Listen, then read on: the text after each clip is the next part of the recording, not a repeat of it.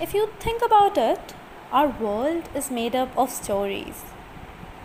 Stories which inspire empathy, challenge our deepest beliefs, and alter our perspective. The question here is what stories do you believe in? Think deeply about that for a moment because the stories you choose to believe in form your worldview. Your lens of worldview can either limit you or empower you. Ladies and gentlemen, you are listening to Wings Podcast, Season 1, Episode 1. We are here to bring to you stories of women from around our community which will move you, make you think, and inspire you to act and do more. So, this is your host Simran Sachdeva, and without further ado, let's get started.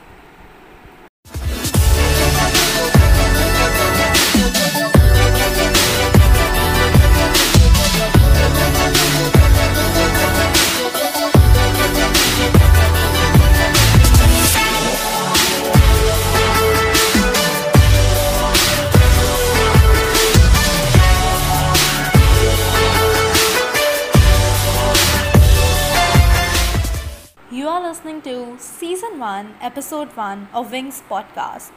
And today we have with us somebody who has inspired us through her own story as well as story told by her of others. She is Gurmehar Kaur and we don't think we could have found somebody more apt to begin this challenge with. This is one of the most candid and honest episodes, and we discuss from anything to everything we could get our hands on be it literature, politics, feminism, studying abroad, and also as a bonus, we have a quick rapid fire at the end. So, without further ado, let's get started with just a quick introduction before. Gurmehar Kaur is the author of Small Acts of Freedom and The Young and the Restless, published by Penguin Random House India. She is a social activist and ambassador for Postcards for Peace, a non profit charitable organization. Gurmehar Kaur co founded Citizens for Public Leadership, an independent, non partisan movement focused on advocating progressive public policy in India. Kaur was listed by Time magazine as the next generation leader in 2017. She is currently pursuing her master's from Oxford University. It would be great if you could. Hi. So it would be great if you can begin with a short introduction of yourself. Hi everyone, I'm Gurmehar Kaur. I am a writer uh, and I'm doing my master's right now at Oxford University. Okay, that was a short one, but I had a longer one. But I feel like I feel like this is I, even when somebody else introduces me, I just I'm just like so embarrassed of it. Uh, so I'm always like I, I go to college and sometimes I write, so I don't. Uh, I get very awkward when people introduce me. okay, but okay, but I think you have done a lot of great things and like they deserve to be in the introduction, but we will put it. How are you? Um. Okay, so we'll begin with writing, and you know, so specifically, uh, we proceed with women and writing, as the also our organization's focus is on women empowerment and mostly with issues that teenagers face. Okay. So. Uh, in the 19th century, we know women's writing wasn't even considered worthy, and even when they were trying to write and come up, come up, they used to use pseudonyms, which so that people don't discard their writing altogether. So women's writing has not really been something that has been celebrated or people even accepted. Two centuries fast forward, what do you think are the challenges faced by female writers in the publishing industry today, and any challenges you also faced when you were beginning your writing career? Hmm. I think one of the biggest challenges for female writers would be, especially the kind of writing that I do, uh, and especially the kind of, uh, especially the kind of work that I do. Often, it's often it's assumed that women writers will write about more female oriented things um, and and and w- which is often like you know topics about feminism topics about topics that revolve around female life and and it's also and i think there's a there's a, there's a reason i guess i guess it i guess women prefer to write about uh, their personal life and personal um, history i think the stereotype of women be, women being um, conform you know the stereotype kind of uh, what's the word I would use for it? But like the stereotype, stereotype kind of just binds women in a space or just conforms them in a space where it's expected of them to, if, if they're doing political writing, it's expected of them to write only about women's stuff.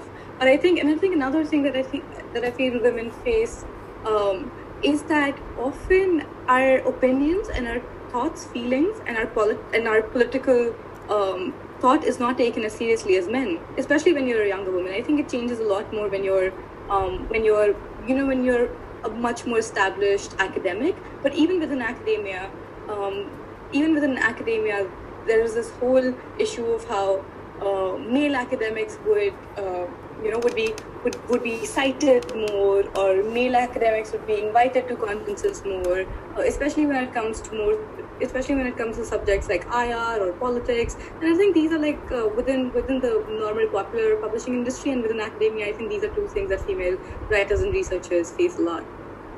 Uh, so, uh, so what are the challenges you faced when you were approaching publishers or anything in the process of publishing your book, and or anywhere you believe your gender did affect um, how people perceive it. Even if we see, like, even if I see around myself in society, or you know, when they're like gender Indian uncles sitting there, they, they consider politics to be their part and they uh, won't really consider the opinion of, say, their wife or somebody else who has an opinion and does not, or say, even their wives or daughters very easily. Uh, a are sure lack of experience, even though there is a very high chance like I might be equally aware if I've been following news. And uh, I think it's good. Long, uh, you know, there's one version of uh, men uh, silencing women in their homes.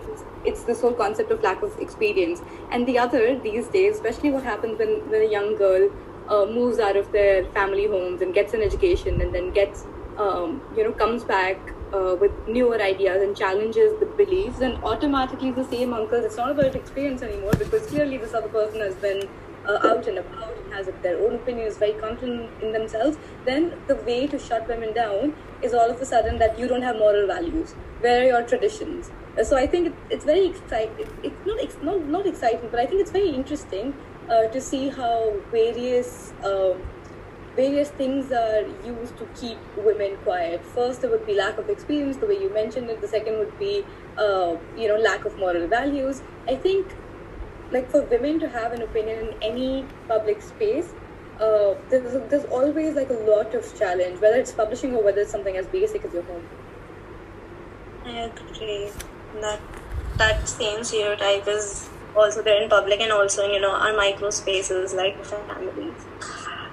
Anjika. Okay. hi gurmehar this is anjika here uh, so, you know, you talked about how male writers are treated differently from the female ones. So, do you think that the audience and readers and even critics have any negative biases towards the books that are written by female writers?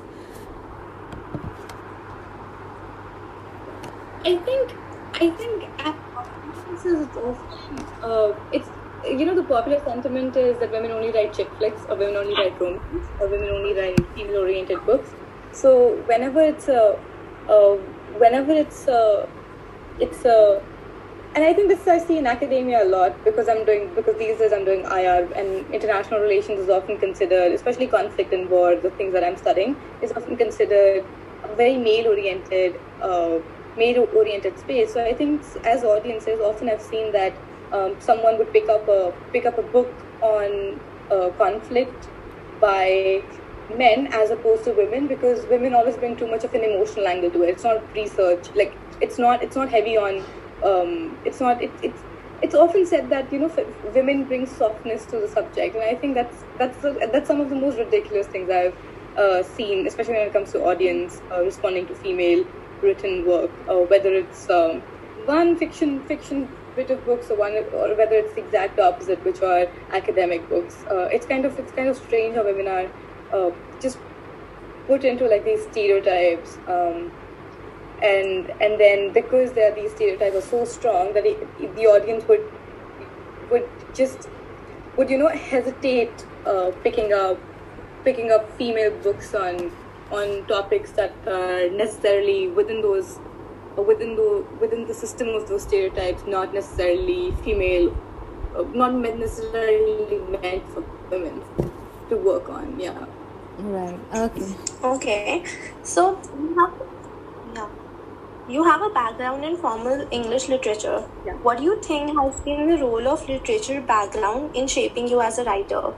I think the most important for me, uh, shaping me as a writer and I think as a person would be I read I read a lot of women uh, because I could relate to it. For me, it was for me I loved reading. I loved reading a female voice because as a child I would imagine that that that voice being my own. Um, but I think the ways in which and I think India India in, in India some of the most some of the most brilliant writers are women writers, whether it's Arundhati Roy, um, and not just India, South Asia, whether it's Kamila Shamsie, um, it's Fatima Bhutto. So there's, or it was Chughtai. When you you know when you look at immediate post-independence, um, uh, post-independence work, or if you see the contemporary uh, contemporary writers that I just mentioned, I think and I think South Asia is so rich in female voice that I grew up I grew up reading a lot a lot of it, and I grew up reading a lot around the partition, which was um, around the partition, which was like, around partition, which was written by women. Um, so a lot of Amrita Pritam, uh, because she's so close to home. You know, I wanted to read more Sikh women uh, writers, and then and then through Pritam, I started reading a I, you know, I kind of forayed into the whole Urvashi Butalia conversation that she opened up about partition and narratives, and I think in, in so many ways, uh, literature around conflict, partition, and that and literature based on activism, which is uh, which is the the Roy like Roy's literature or Shamsie's literature. I think these are these have shaped my political views a lot, and I think, but more than shape, I think they've also given me. I think they've also given me a lot of confidence. The more women I see in political space, especially a space where it's critical of politics, of electoral politics, I think. Um, it just uh, it just as, as a young woman the way i felt about it was that i am so glad somebody's doing this and i'm so glad it's a woman and if she can do it i can do it. And i also hope that maybe someday i someday i can i can produce work that makes young people feel the same way. But i think that's that's like the biggest impact female writing has have, has had on me Okay. And did your background, like you did English, um, you know, you started formally English in your college, it was your major. Did it help and aid, like you being a better writer in any way you feel? I think it's very strange. I don't think I would necessarily say that you need to you need to have done literature to be a better writer. That's not something that I'm saying. But I think for me personally, I because because because the way the way English is taught in the CBSE boards, the, the ones that I did, it, it doesn't engage. It isn't literature that's very. You're not meant to analytically engage with books but I still, but I remember or or text or writing styles or poetry or. But I think when I went to when I went to when I went to college to do my undergrad in literature, I think it completely from like someone who would read, uh, because I did lit theory, um, so someone who. As, as, as like as someone who's not done literature when i was reading these texts i would just read the story of it and i'd kind of get the sense of it but i think after doing a literature degree i could i could break you know, I could just break apart texts in, in like various in various ways where I could where there's so much to like take from it as opposed to just the story that it's telling. And I think that really helped me. Did it help me necessarily in my writing? Um I think I think to write better you have to read better. And I think the degree taught me how to read. Oh, But- true. but you don't quite really you don't really need a degree to be taught so i wouldn't so but it helped me it i, I think i think the fact that i that i could i can read the read the way i read now and analyze text the way I analyze them now and read poetry the way I read it now has really helped me shape my own writing. But that could be done without a literature degree as well. Though I don't think, though I don't think you could you could write without reading. That's like one thing I'm very very sure about. You you can't just be a writer and not be a reader. That's not something I am. I I, I think I'm a fan of. I come from the same. I'm I'm also pursuing English right now, English honors. So what I realized is like in a text you do get like a lot of views. So you're reading the same text from a feminist view, then from Marxist Marxist view, um, and what probably it meant. Mm-hmm. So a lot of interpretations you get of the text, then you start finding another meaning on what like the text is, and text could have meant um, you also see the background background of the author and everything so yeah i think it does really um, help you engage so so much more with the text than you would i would have usually done any day yeah. so yeah same so I, I, I, I think I think the same thing that you said. I think because I did a lot of lit theory and I knew exactly how to read text, I think it really helped me um, help me put like different lens to the same situation and same um, same text and I yeah, and I think it's helped me kind of like I, I do want to emulate similar layers and styles the way um, I think writers have done previously. Um, but yeah, but I think that's that's about it. That's that's the work that literature's done for that that's the help that literature's um, done for my writing. Yeah. Topic of the conversation. Um, so, would you like to talk about the process of writing and your experience having penned down? process of writing. So I think, if, especially because it's all endless, if, if I specifically have to tell about, talk to you about Ella, I wrote both my books while I was still in college, and and I have to say I've been very fortunate. I don't I don't think I don't think I have to like acknowledge the fact that I've been very privileged in a way, and very um, and like just life worked out in a way where I happened to have written two books while being in college. I don't think it's a like I'm in I'm in a anomaly. This is um, I don't think it's a it's something that's uh, what's the word I would use for it? I don't think it's something that I wouldn't say I'm extraordinary, which is why I wrote two books while I was in college. I just think life happened in a way that I had the opportunity to to do it, and I think I had the discipline to run through with it. So I think all the young girls who are, you know, who are listening to it, I hope you also acknowledge that uh, I'd been very lucky in the opportunity that I'd gotten um, and deeply and I and, and you know I acknowledge my privilege completely from it. But I think while I was in college, I wrote these two books, and as LSR is, you have to have attendance. Uh, right. So I would go to college at eight forty-five. So yeah, you, you know what I'm saying. Yeah, yeah. Go to college at eight forty-five for my first, and then just like do college like fool around till like 4.30 yeah. not fool around but attend class first eat Maggi. Yeah, you know hang around hang around the RevSec and then go to the back markets. All of that everything i would do till like 4.30 5.30 and then i would go home and i would sleep. Okay. Um then I'd be very hungry when I'm sleeping. So I'd like wake up at 8, 8 o'clock because out of hunger.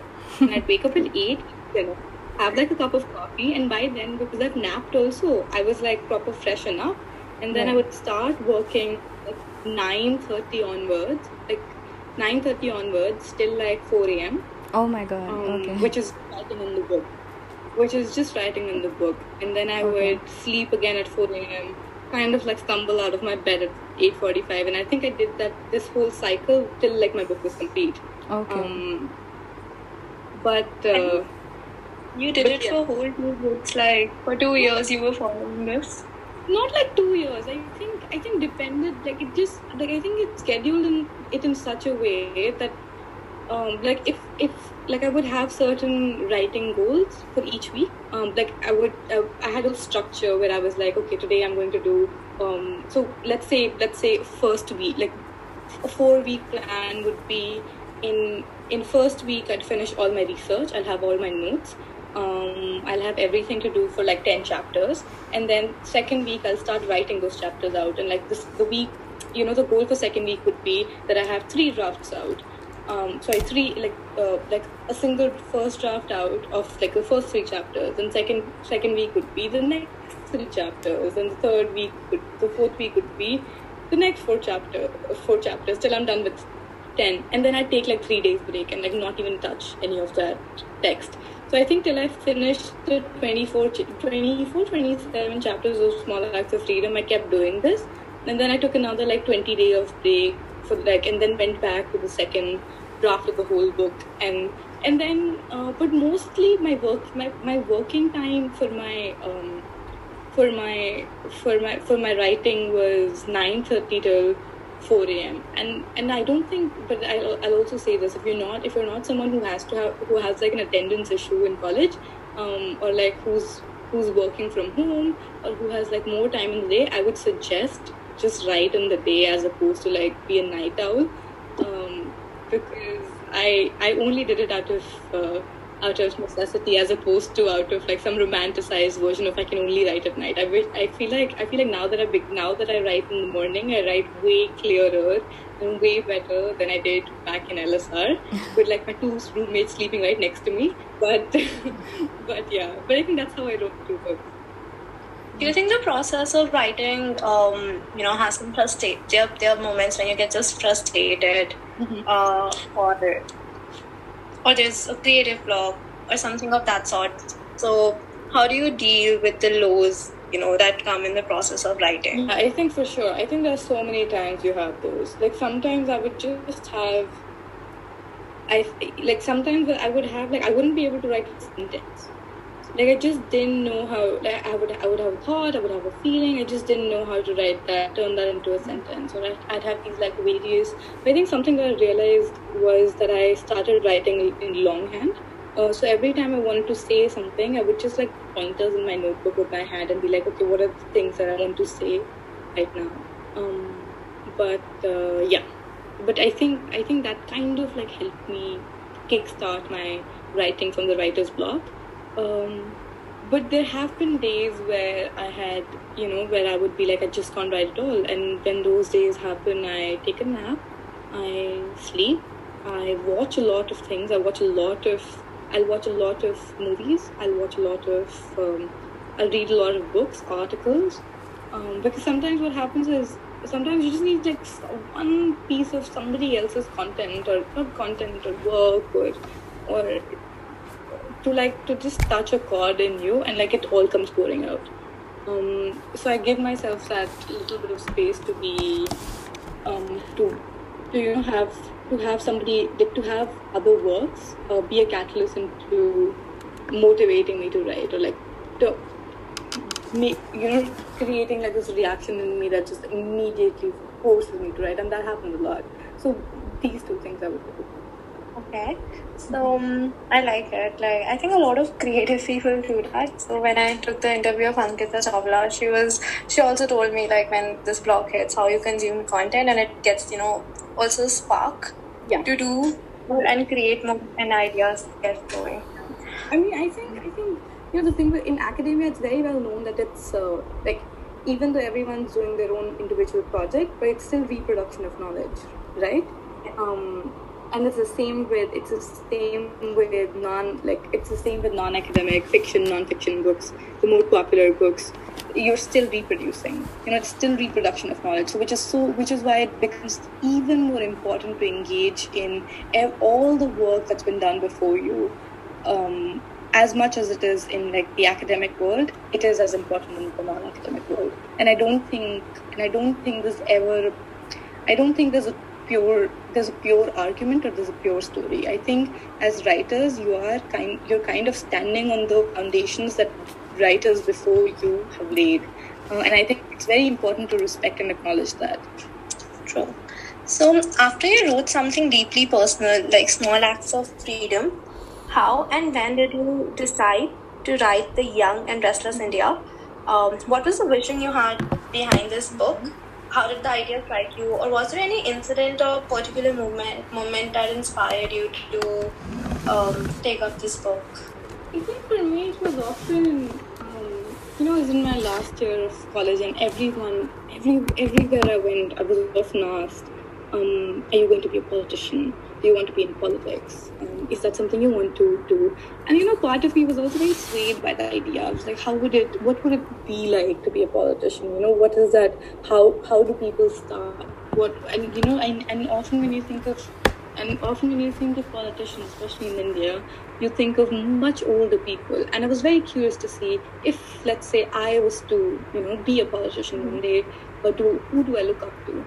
And and I kind of and, and I was kind of scouting people on Wikipedia, and I was like, I'm so curious to know more about these people. Like these journeys are these sound so exciting. I want to know more about what they think about. And I and I you know and I was having these conversations with my friends and they were like, Yeah, I wish there was a book that was only meant only like, you know, that was doing a deep that was going into the minds of these young people because you know we are a young country and what do we know about the young people who are leading this young country and i think that's where like the idea of the book kind of um, kind of popped up and i remember and I remember having, and from this conversation, I remember meeting meeting Mansi, who uh, who was an editor, who's also a very good friend of mine, uh, a mentor, and who's also the editor of my first book. I was meeting her at the end of my exams, and I was just telling her, I was like, you know, this is something I've been thinking about, and she looks at me and she's like, we need to have this book. She's like, we, I would, yeah, and she was like, we need to have like a book like this. This is a great idea, and she's also someone who's been very,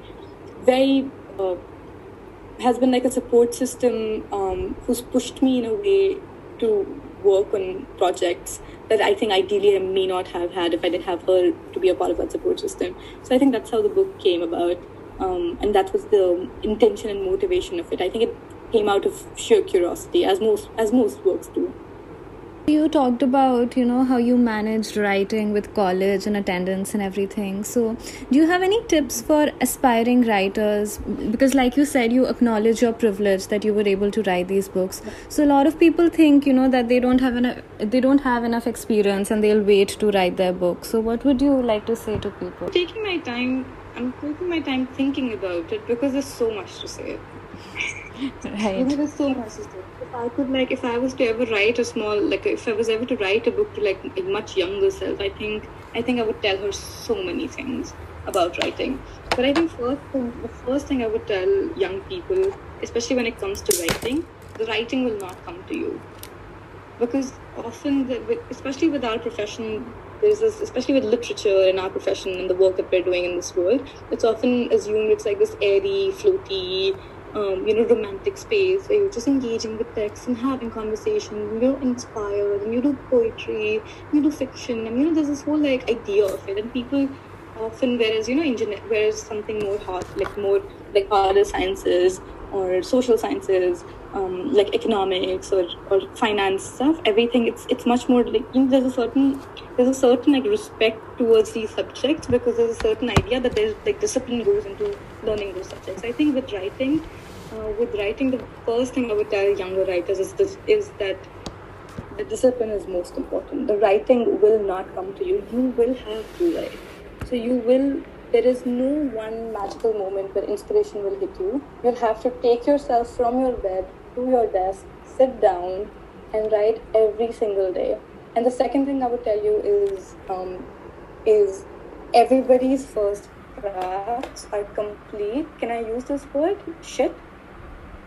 Yeah. Yeah. So everyone's first draft is complete shit. It's complete nonsense. So write nonsense. Allow yourself that. And then you can work on it if you want to work on it or not work on it if you don't want to work on it. And sometimes you'll write like a draft of, um, let's say, 2000 words and only 300 words would be nice, which is 100% progress. Because not all 2000 words are going to be brilliant. Only two, 200 are going to be brilliant, and that's big progress. So so understand understand that not everything would be quality but the, and because not everything is quality doesn't mean you're a bad writer. So just keep ha, like you go on your desk write have the discipline of writing and second don't don't like and don't assume perfection like perfection is not what you want discipline is what you want and consistency is what you want and consistent effort is what you want in your writing. The same thing you would do for um, an economics or or a, or a science degree. Take that same discipline into writing um, I think those would be one of the bigger things I would tell young people. Right, and I think that's really important because a lot of people do not uh, consider writing as important as you know the sciences, and they're like it does not require that much effort or anything. And I think what you're saying is so important because it requires the same discipline and structure. Yeah, and I would tell you this. I know a lot of my friends who are doing math who right. can like put music in years and I keep solving the uh, the problem sheets. Right. Um, because it's because it's so mechanical. I'm not saying that it doesn't take your mental effort, but you like. But I'm somebody who can, who can, you know, because because our work is so you have to think so deep in your head. You can't listen to music. So I think it's. So I think when it comes down to which which which one's more entertaining, I think the one where you can listen to music to. Right, right. Uh, I read somewhere that you can't edit a blank page. Like when I was young, I came across this um, quote that you can't edit a page, and it changed everything. I was like, I will put down my thought, no matter how badly it comes out, because otherwise it has no chance of you know existing somewhere on paper, and it would never be edited, and it would it cannot go out and just be there. So yeah, so you have to know it. I heard this uh, Elizabeth Fulford quote, I, I believe. Um, but I, I remember reading it and I was like, true. So that's the same thing. Never have a blank page. Just have sheets of paper, even if it's bad writing. You can always edit it. And there's always going to be at least one bit of, there's going to be one bit of, of big, huge chunk of bad writing that, that's going to be golden. Like, strive for that. So, um, did you always want to become a writer, or did it come to you later as you progressed? Um, I always wanted. I always wanted to be a writer. I think, I mean, there were like bits when I was like three years old when I was like, oh, I want to be in the army, I want to be like my father. But I think ever since, I think the first thing I ever wanted to be was a writer. Um, and it's it's always been there. I I think that, and then eventually I was training and I was playing tennis and I wanted to, you know, be a professional athlete. Um, but that was a whole different phase. But even when I was doing that, I always knew that writing is what I want to do for sure. Um, there was never a doubt what I wanted to be. I think I came, and I often tell people, I came to politics through writing. Um, because all the works that I would be, I would read were deeply political, and I think my political awareness came through fiction because I was reading, because I was re- reading stories um, that were so political in nature. And I don't think, and I think often I was asked this in my interview when they were like, you know, you're moving from like, um, you're moving from a literature degree to a political degree. Don't you think it's a big shift? And I think, and this is something that I told them, and this is something I deeply believe that that nothing in this world is apolitical. So especially not literature. So for me, that shift is very natural. Okay, so um, I think somewhere we read that you wanted to become a professional tennis player as well as a child, but due to knee injury, it hindered uh, you from achieving that. I know you still play, but like not as, uh, Yeah, you I know, play, I play university tennis now. I play for the Oxford team. So, um, so if you when you wanted to become, you know, a professional tennis player as a child and you couldn't, I don't know how true. I, I don't know if this is accurate, incorrect. So, so is it like your uh, dream was shattered or hindered in any way when you got a knee injury and you couldn't play? I, I, I, I had a gap year for a, I, which is why I've, I've, I'd been older than my friends in my in my college, and which is also how I'm 23 and still and and I graduated at 22 undergrad, and um, but yeah, I had a gap year. I could not, I could not. I mean, I, I still remember being like 10. I still remember being 10 years old and you know picking up a racket, and then eventually, you know, we were training really hard. Me and my sister, we we were homeschooled. Um, we because we we really just wanted to focus on tennis, and we gave it gave it our all. Um, it kind of uh, you know when when that didn't work out for 10, 10 years you know you've been waking up every single morning at 5 o'clock. You've been reaching courts you've been you know you've been working out. You've been eating good food. When all your friends are eating ice cream. You're just like looking at their faces at 11 years old 12 years old. And you know you you you have that discipline to be like no i can't eat it because i have to train. You know when you've lived that life for 10 years and that dream eventually shatters because of one stupid mistake um, it, it really throws you off track.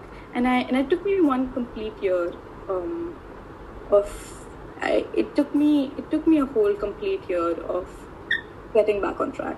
I think I think I think I think that disappointment and that depression um, was like I could not like this is what I would like my day would be I could not move out of my I, I still remember this I could not move out of my bed and I would eat like packets of blue Lay's, one after the other, while watching Vampire Diaries.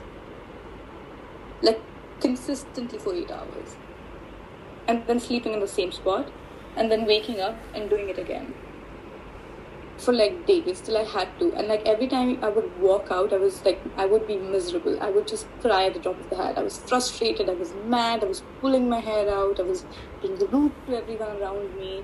And I think it was a very deeply like mentally disturbing, um, mentally disturbing year. I, I still quite don't understand how I how I managed to get out of it because I wasn't taking, I wasn't doing therapy then. But I think a part of me was just like, okay, you know what, this, for like, for this one bit, I'll only focus on, um, I'll only focus on um, my 12 standard exams, like nothing else. Um, and that's what I did. I was like, let's not think about anything else. So, but I don't think that's a very healthy thing to do. Okay, so Right. so, So, you're, you're Yeah.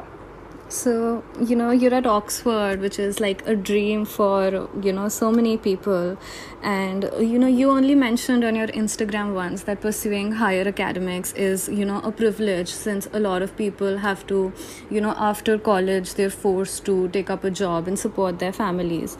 So you know since it is a very expensive college and especially as an international student from India, it is you know the expenses are a huge deal. So you know for people who are applying, there, there there's a lot of doubt about the finances involved and the scholarships. So what helped you dre- dream big, and do you have any alternative backup plans about the scholarships and everything?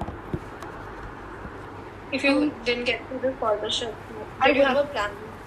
No, at that I, point? I was very, very certain that I wouldn't have come here. Um, that was my backup plan, uh, or I think I would have like I, I know I know somebody in my course who crowdfunded, um, their I the crowdfunded like a chunk of their their fees, um, but but did I have a plan? I didn't. I think I think I wouldn't have. I, if I didn't have the scholarship, I wouldn't have been able to make it here. Which is also why I applied. I applied to various places and applied to various scholarship, and you know I made sure my um, I made sure I, I put myself in a space where where I where there was so the probability right? The more places you apply to the more the more you know the more options you open for yourself and the more scholarships you open for yourself. Um, so that's what I did. Um, about dreaming big I I just really wanted to study. I, I just really wanted to study. So I would like sit on the internet. I still remember in my like in my like right after first year or first year exams, I would sit on the internet and I would look up every single course on every like I had a huge list of universities that I wanted to go to and interests that I had and um, the courses that they had. And I think I basically basically so what I did was I picked up I picked up scholarships a list of scholarships that were available to Indian students and I picked up every single thing I could apply for within the interests of like literature, journalism, um, politics. Um, but uh, but I think even like even even applying is such a privilege, right? Um, because application fees are so much. Often you can like write to universities um, and tell them to waive off your application fees. But like I said, I think I think that's that's the thing about I think that's the thing about all these higher education. They are uh, while while it's great and all, it's they're also very um, it, there's also a lot of gatekeeping, uh, which I'm not a fan of, which I think I'll always be critical about. Okay, so now that all your hard work paid off and you're sitting in Oxford, so when you look back on your journey, you know, from LSR to Oxford, is there anything you think you would have wanted to do differently through the years? I think maybe hang out with my friends a bit more. yeah. I, I, I honestly I don't think any nothing like professionally. I think I've been very fortunate um, to have to have to have had the opportunities and do the kind of work that I did. Um, but I think but I think one thing I would I generally think I really should have done differently would be like uh, as opposed to napping, maybe like hanging out with my friends and going to the parties that I was invited to, um, and yeah, and like just loitering around LSR North Campus. Um, I really wish I had, I did more of that as opposed to like taking naps and then going going ahead and writing. So like if if someone's out there who's thinking, oh my god, I'm just like you know hanging out with my friends and not doing anything productive, I I. I, I think I think some of the most, especially as writers, I think some of the most beautiful stories you'll find out while you're just living life and experiencing it. And I wish I, I wish I did, I wish that, I wish I had done that. That's one of my only things I would change, but nothing else. Okay. Okay. So coming to activism, this was also a part, a major part of college journey. Hmm? Um, so how uh, how would you define your journey with activism? Probably a brief light on it. How it get, yeah, how did you first engage? I think like it's the first engagement of activism um, with activism came through Roy. Um, because I was reading a lot of her, like I read Alan Rapido and I was like a big fan of her. And that eventually moved from like her fiction work to her non-fiction work. So I think always a part of me, part of me really respected uh, the, the kind of work she did. And, and, I, and you know, when you're younger, it's like I wanted to be like that person. Um, so I think I came through through activism through literature, and then eventually I became and and you know I knew the things and I knew the things I felt very politically strongly towards, um, and then I started becoming um, and and I remember when I just started, you know, being politically aware. I was I was in Jalandhar. I was not in Delhi, and Jalandhar is not and you know sm- smaller towns you're not very sure of which politic you know who, which civil societies exist and they didn't exist many civil societies back when I was like back when I was 17. Um, so for me, my political engagement was all on Facebook because those communities were very strong. Um, and that's how I joined. I, that's how I came into activism. That's how I was a part of the Indo-Pak groups and like Profile for Peace campaign, um, and a bunch of things. But uh, but that was, I think, to put it. But that was before my college. I think when I came to college, um, uh, like I was a part of uh, you know, I was like, as first years, I also went to uh, the Pinjra Tod uh, pro- uh, protests and marches that were organized by uh, our like LSR's then um, then ex president, like still ex president, but like my senior senior. Um, and then I think yeah, and I was like, I, I we just like as as young kids, you know, as like fresh fresh freshers, you just like join in. Um, and just stand in a corner like shyly and, and you know you're looking and I think but that was those were like my first um, experiences with activism and I went like, like in in Jalandhar and then my first experience when I joined um, uh, LSR. Okay, so you have been uh, very active, you know, in LSR and even in Oxford because we've seen your posts about speaking about issues in India from Oxford. So, having been a part of both institutions, would you like to compare the, you know, the activism and the students and how they are in the two places? I mean, there's nothing. I don't think there's a.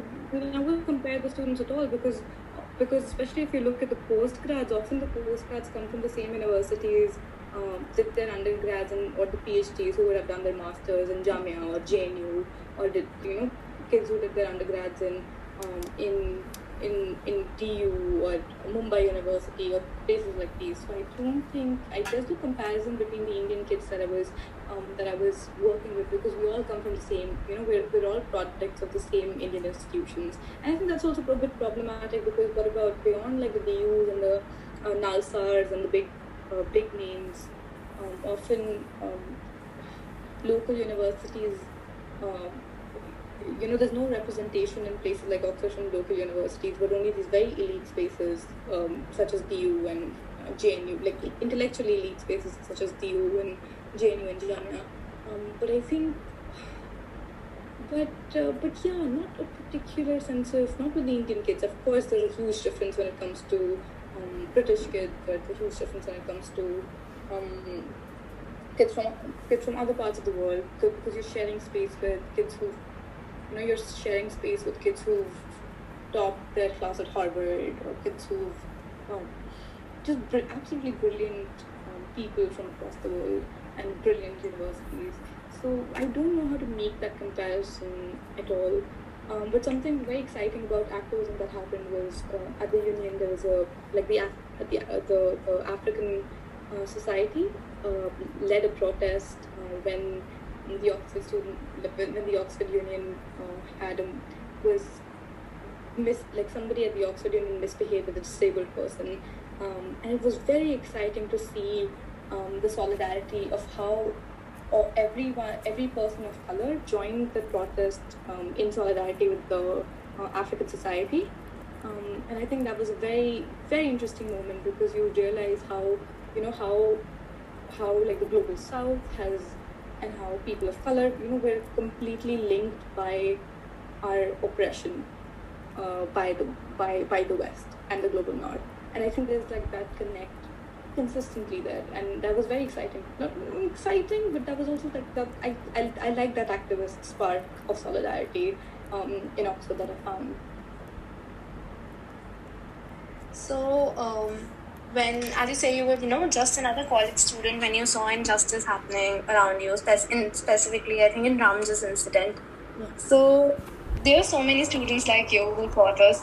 Uh, what do you think gave you the courage to speak up against it? Because you know, when we saw this, when we see this culture in lieu of ABVP or NSUI, it's usually uh, hooliganism or you know a lot of fear, like I would say using muscle power, etc. A very toxic culture, honestly, sometimes. So, um, yeah. So, what gave you the courage to speak up on face of? I mean, I think a lot of people spoke up as well, but I think I think the only thing that that kind of maybe I did differently was that uh, I started the black card photo campaign with where we changed our profile picture to when it said students against ABVP and, and showing solidarity with Ramjas. But I think I, I would say that a lot, the, the reason why it became a movement was because a lot of people joined in and because a lot of people were speaking up. Um, but having having said that, I think why why particularly I where I found courage from, um, along with everybody else, I think my courage also came from like I think to, to start like a campaign against ABV, it also comes from a little bit of madness, because some people would call it bravery, but I think. Uh, but I think I, I think if I was being sensible, I probably would be like I'm 19 years old. I'm a young student from Jalandhar. Uh, the ABVP is a very big political organization a lot of you know with peop- with with the instances such as which with instances where they haven't held back with violence and I'm not exactly very safe. I think if I was being smart about my about my about how I'm going what I'm going to do, I don't think I would have ever done it. I think it comes from I think I, I gave into my instinct um, and my I think I gave into my instinct immediately. I was I was I was hurt. I was pained uh, to see what was happening in Ramjas, and I and I knew I and I and I don't know I I just did it. I think some sometimes I think it was a bit mad to do it. It was a bit um it was a bit careless to do it. Um, not that I regret it, but I, I think it might have been. I mean, I, I'm very fortunate that I come from a very privileged space because back home, the things that I did, my family supported me.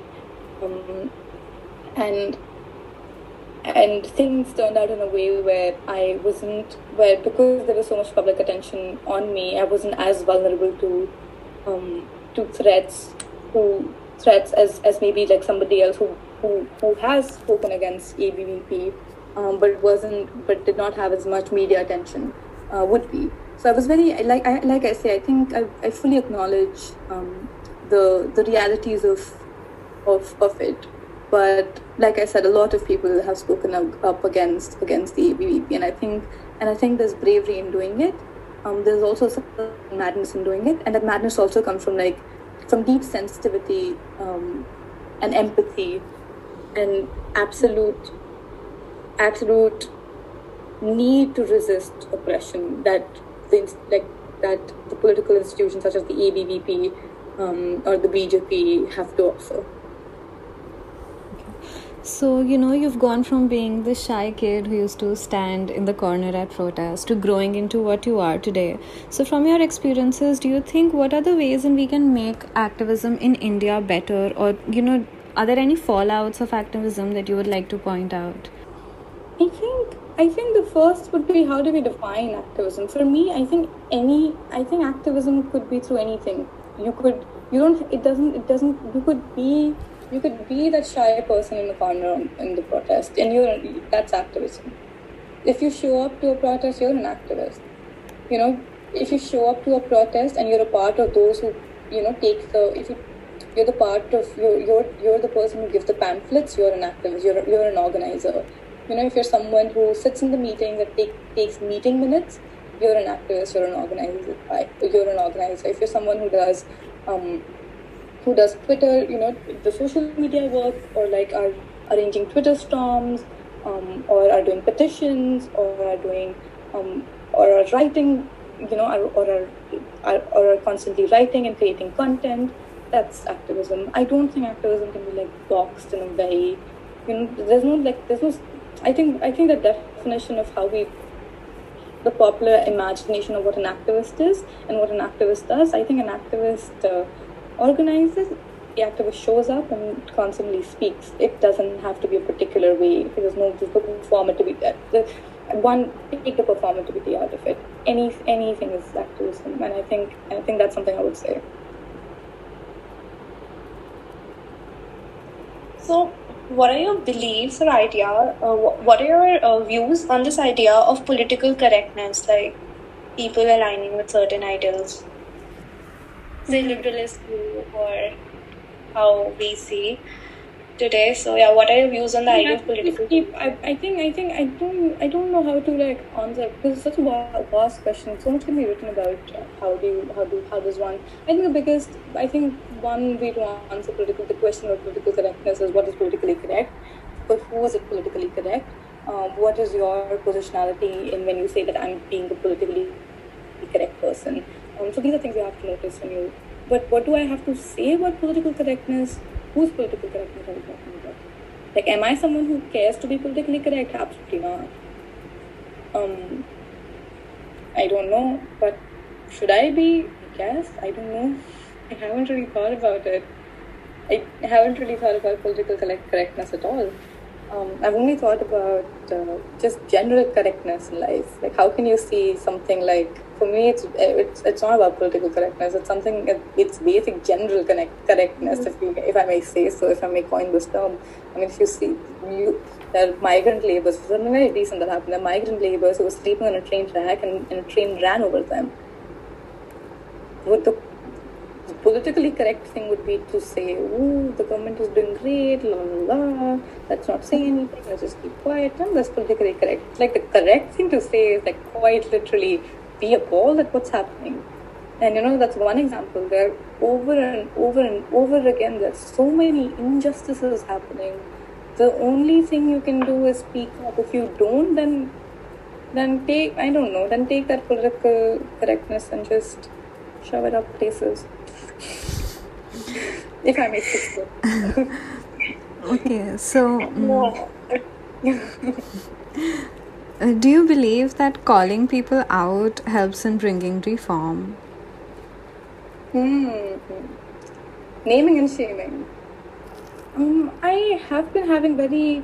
I have to be honest. I'm having. I'm constantly having this debate in my head about naming and shaming. But I think something I had a something that I generally question over and over again. I think naming and shaming what it does i think it creates like a certain mob mob against one person.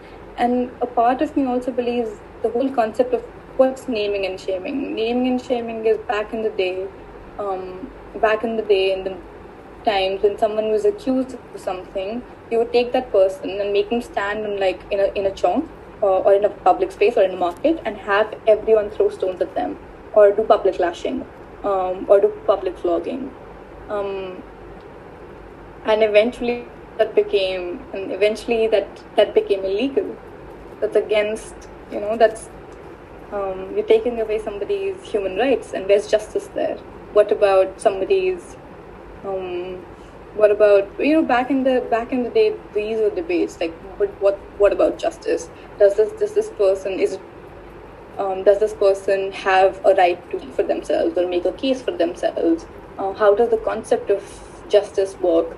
And i think i'm still debating um, i'm still debating how i feel about naming and shaming when it comes to is it is it the most effective way for someone in the society? A part of me has to say a part of me is very convinced that if that anything that's unjust um, or any or unjust anything that leads to a mob like situation um, i don't i'm not quite uh, i'm not very instinctively i'm not very drawn to it often i feel uh, pressurized into being a part of it because if I don't, then you know the next thing I know is I'm a bad feminist, and then I'm being named and shamed, shamed for being a bad feminist. But um, I'm constantly having these debates. I'm constantly having these debates, and not saying not saying that I think there are of course merits to it, which I 100% acknowledge. Um, but I don't know. I'm quite. Uh, I'm quite conflicted, to be honest, if I, if, if, if I may say so. I, I think about it every day. I was also like started to think specifically when boys room incident happened. So uh, we go by how law is, we are not allowed to take the name of juveniles in public uh, if they have been victim of sexual offences, convicted or accused of sexual offences. But when I saw hashtag movement happen, uh, I think the especially in debating circuit of Delhi and MUN circuits, the the part that when people were called out also even when you engage them personally they might not have you know taken um, uh, responsibility or acknowledged that they did something wrong but when they were called out they actually started to see okay this can have repercussions uh, people whom we idolize we didn't see another side of them so then calling out became a very um, i think um, crucial uh, in way uh, for the circuit in one sense to know that these people who are idolized at the top are doing something wrong, which yeah. a huge chunk of us are not aware of. So again, I have been really conflicted. So that yeah, question. So, but and it's okay to be conflicted, right? Because these are very these are these are very rapid. Um, I think one thing that everyone, every like I think all of us truly believe is how is our is our sheer support to the movement. Is our support to support to the survivors um, and as our sheer apathy to those who've been accused and are being tried um, right now. I think that those are some one things that all of us agree.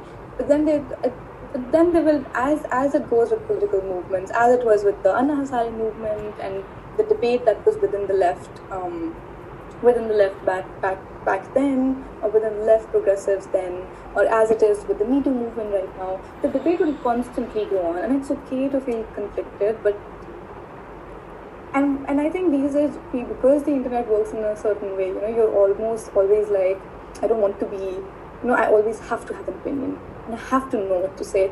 You don't have to. These like these debates are extreme. These debates cannot be um, cannot be cannot be condensed into a 100 word tweet or an Instagram post. These like I said, you know, when I gave the example of flogging, the, the whole debate about how justice systems work and how do you make justice truly or truly something that works for humanity. You know, it goes back far, far in history, and you have to go back and look at all the work that's been done there to have a very well informed, a very well known opinion on something as as delicate as um, as as this. Because we saw what happened with the Bois Locker Room. Somebody um, a, a, a, kid took their life on being named and shamed. And and it's very very tragic. It's very tragic. And i feel guilty of uh, sometimes being pressurized into doing doing these like being i don't know. Eh, but but like i said i think it's you have to constantly take steps back. Think think where it is. Think what you're doing um, be be conflicted. I think this is what I would say. It's okay to be confused. I'm I'm I'm confused. Okay. Yeah, it takes bravery to also say that. I agree. Every we all are like trying to jump on conclusions mostly, which is like. Mm, so uh, when uh, so when you started activism and that you know when you you know, took that play card thing happened during around Ramjas incident, a lot of big personalities like Yogeshwar Dutt, Babita Phogat, uh, Fogel, Babita Fogel, Randeep Hooda, these actors, you know, didn't understand the intent of his statement, what you were trying to say about the consequences of war and how it leads to loss for the both sides. There was a lot of negativity, and the way you have grown, you know, from this backlash is appreciable. But with so much hate around on social media, what's your uh, advice to deal with hate or negativity that comes when you also, in a way, openly express your opinions mm-hmm. in public? advise or I think an advice would be find solidarity because you can't be the only person who feels that way. Um, which is why which is why there are all these groups that are made on Facebook or because we're talking about online hate. There are groups that are made on Facebook. Find people who have the same opinions as, as you. Find solidarity there.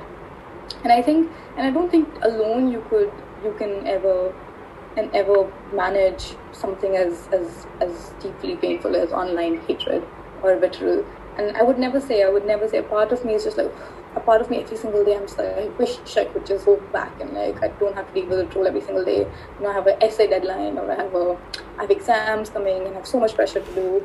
Friends are not talking to me. The boy I like hasn't replied to my message. And I'm so you know what I'm saying? Sometimes I'm just like, I don't want to deal with a troll telling me I'm, I'm anti-national or that, um, and, and just, and yeah, but, uh, but i think but you have to do it you have to stay on you have to you have to occupy space um, like the political space in a in a in a world where um, where it's just the right wing that is being heard and is loud because so you have to take whatever space your opinion can find um, and make space for other people around you. Make space for people who've not had that you know who've not had um, who are who've been marginally oppressed for so long who've not had uh, that that space you know step off sometimes but like have like a engage in these solidarities engage in these intersectional solidarities online and in real life and continue continue challenging what's happening um, in india now is something that i would say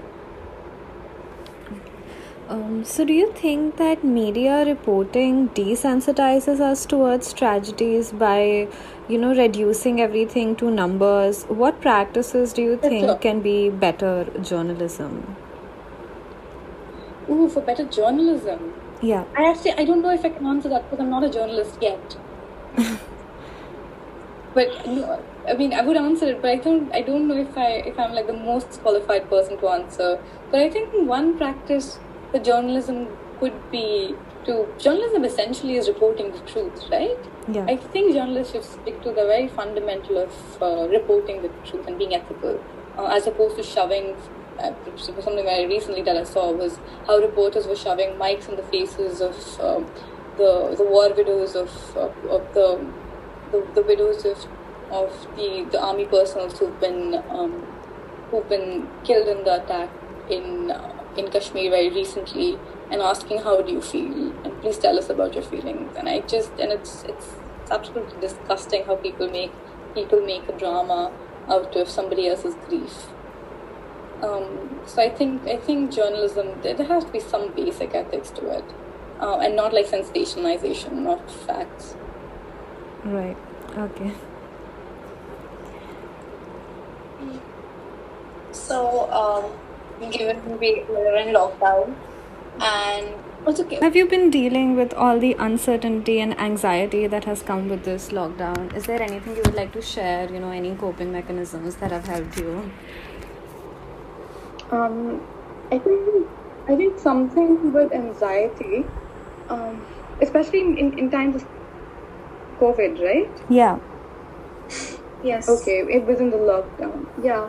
I think something with anxiety, something that I realized was I think the first few weeks I just let myself go and let myself be equal in myself because you know what currently it's, it's important to understand and acknowledge and give ourselves the little little um little comfort of saying that you know we're not in this alone. This is very very deeply um deeply uh, unnatural, uncomfortable, painful, emotionally, mentally, um, physically comfortable period that and that you don't have to be productive. So those anxieties, I think it's a constant reminder of uh, a constant reminder of where we are in the world and that we're not alone.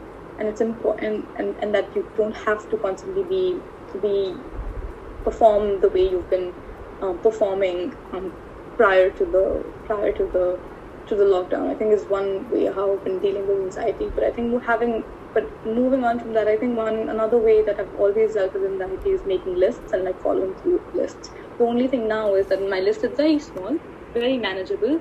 Uh, I only do like I limit every day to like five tasks that I can do within whatever period of time. And if I've done those five tasks, if I've accomplished it, um, I I feel feel okay.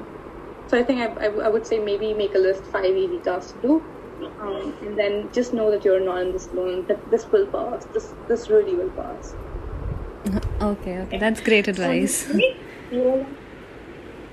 Any realizations uh, you would like to share that you had during this lockdown period and which changed you in any way, probably? Ooh, any realizations Okay, if I have to, can I be honest, honest with you? I think the lockdown, most of the lockdown, I, I spent chasing an essay deadline. So I was just locked up in my room writing an essay, and I think I still, I still am in a phase where I'm pondering, where I, where I haven't given myself the, the time to ponder over how this lockdown is affecting me or people around me. Um, so I, there haven't, but there hasn't been any, any such realizations as of now. Um, but, but but I do think there's a lot to think about here, which I, I honestly have not so far. Um, because I've had commitments, academic commitments that I just could not give up. So it takes time to process. Yeah. So uh, we'll jump straight off to the rapid fire now. And Yeah. so Uh, should we start the now.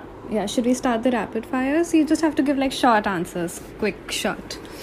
Um, so five years down the lane, where do you see yourself? Five years. Oh my goodness, this is the worst question you could ask. This is not a rapid fire question. My mother asks me this every single day. Um, I think that's know. every mother. Every mother, and and I'll tell you what I tell her. I really don't know. Uh, you don't ask people who are about to graduate, especially those in a pandemic, what they're going to do in their life. They're all very confused. right. Uh, so a book that changed your life. Oof, a book that changed my life. Oh my god. Um, Open by Andre Agassi. I think it's one of the best books I've read. Uh, I don't know if it like immediately changed my life, but I think it's a very important book for everyone to read. Uh, okay, if you could switch lives with someone, who would it be? Oh my god, if I could switch lives with someone, who would it be? Ooh, this is exciting. Um, okay, I guess.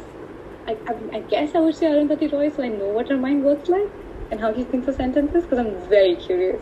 Those are some beautiful sentences. Okay, interesting. Uh, if you could have one person over for dinner, you know, fictional or real, dead or alive, who would it be? Hmm, one person over for dinner. Um, Absolutely hypothetical. Anyone. I'd love to. I'd love to. I'd, oh, it has to be one person. Yeah, one. Yeah. Hmm. I quite, I quite want to Nehru because I'd love to know. I'd love to know, like Jawaharlal Nehru. I'd love to know the uh, the the thought behind partition, the conversation around Kashmir and 370.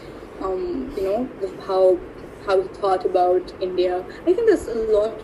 There's there's a lot. I think I would love to have that in the conversation. I'd love to know that that that period of the inception of India and Pakistan. Um, I'd love to have that conversation. Great choice. Um, so, one person that you look up to. That I look up to. Um, mm, I look up to so many people. It's it's ridiculous. I have like a whole list of people that I'm constantly. I'm just like I, I want to be like this person. So I, Karuna Nundy. I want to. I, every day I'm just like I just want to be like her. I just want to be like her. Um, who else? So many people. There's so many wonderful women that I know who I want to be like. Uh, something that inspires you to move forward every day. Um,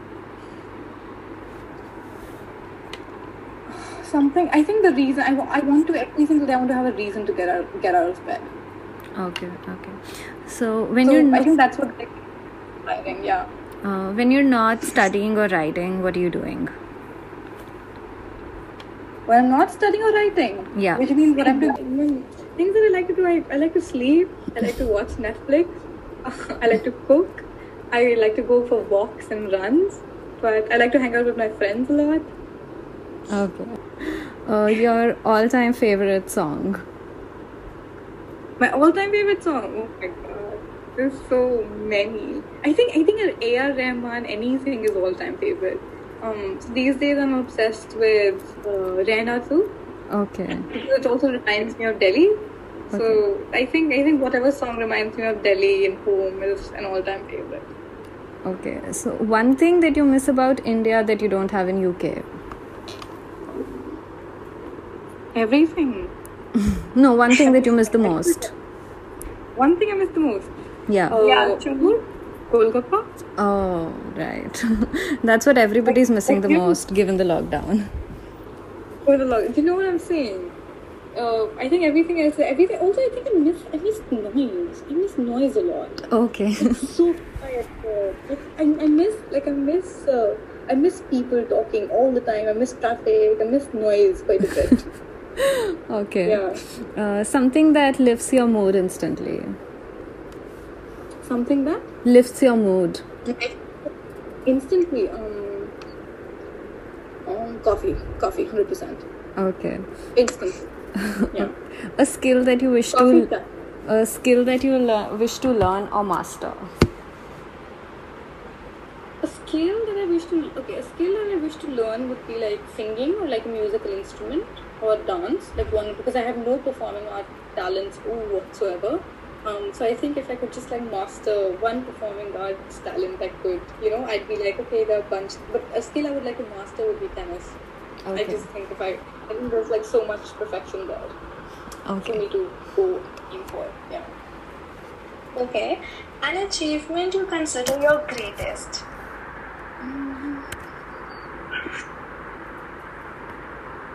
An achievement I consider. I think I think an achievement that I consider my greatest would be I think the fact that I survived um, the onslaught the way I did.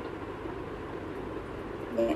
Okay. I think I think that there's a lot to be like an achievement could be this this list or that book, but I think I think the fact that I survived um, what happened post Ramjas, I think is the greatest achievement that I lived through it. Okay. Um, your your favorite memory of Delhi. Ooh, favorite memories. There's so many memories of Delhi. But I think, I think just like going with my friends to a protest and then going and eating golgappas or like going to chai store. Those are my favorite memories. And like just talking. Just like just being with my friends, walking around, talking, being around LSR. Um, yeah, those would be my favorite memories. Whenever I was with my friends, my people, I was very happy. When are you the most creative? Like in general, after your change lifestyle, I sleep think schedule. Oh my god. Yeah, I think I think my most productive work is first thing in the morning. I love to I love to like my favorite thing to do is like get up, brush my teeth, you know, put pull my hair back, make myself a cup of coffee, sit down with the coffee, drink that coffee, and it'll take like fifteen minutes for that coffee to hit. And then like my brain just like wakes and then I just like start writing and I think it's the best work I've done so far. It's just I, I think I'm most like I'm most creative, productive. I write. I think I think best early in the morning after 15 minutes after my coffee. Okay, something that people don't know about you or you haven't talked about in interviews, maybe. That's how maybe they don't. Something that I, I um, in in what okay um, something that they don't know about me. Uh, I sleep a lot. I sleep forever. Um, it's my favorite activity in the world. Also, I hate ice cream. Uh, I feel like it's the most controversial thing I've ever said after saying uh, I want peace with Pakistan. but uh, I, I'm a fan of um, a hidden talent you have. A hidden talent you have. Hidden talent I have. Um, Apart from sleeping, because that seems. no, that's a very good talent. I promise it's a very good talent. Um, especially when you're taking too many flights, sleeping is best. I think a hidden talent I would have is I can like I can I can close my eyes and I can hit a tennis ball wherever in the court. Like I I, I know where it's gonna go. I don't know if it's a hidden talent, but it's talent, and I don't have many talents. This is this is all it. I'm not a very talented person. I think that's the lie, but okay. The biggest fear, the biggest fear in life you have. Ooh, the, the biggest fear is like I I think um, I think I just like constantly like fear for my sister and my mom, but I think that's my biggest fear. I don't have phobias or anything. I'm not quite scared of other like things. Like I don't I don't have those fears. Okay, best advice you have received till now. Um, this was by a lovely, a lovely well-wisher and mentor, which was this too shall pass. And I think I just applied to everything. An essay deadline, this too shall pass. An exam, this too shall pass. Bad results, this too shall pass. But uh, I think it's a good advice. I think it even like, I would like to express my deepest gratitude to the speaker for taking out their valuable time and sharing insights with us on the behalf of Girl Up Wings team. I would also like to thank Girl Up India head Ms. Aditi Arora and Girl Up campaign for devising the storytelling challenge which gave us this opportunity to interact with wonderful women in our community. We won't stop until we are equal everywhere. Signing off, Girl Up Wings team.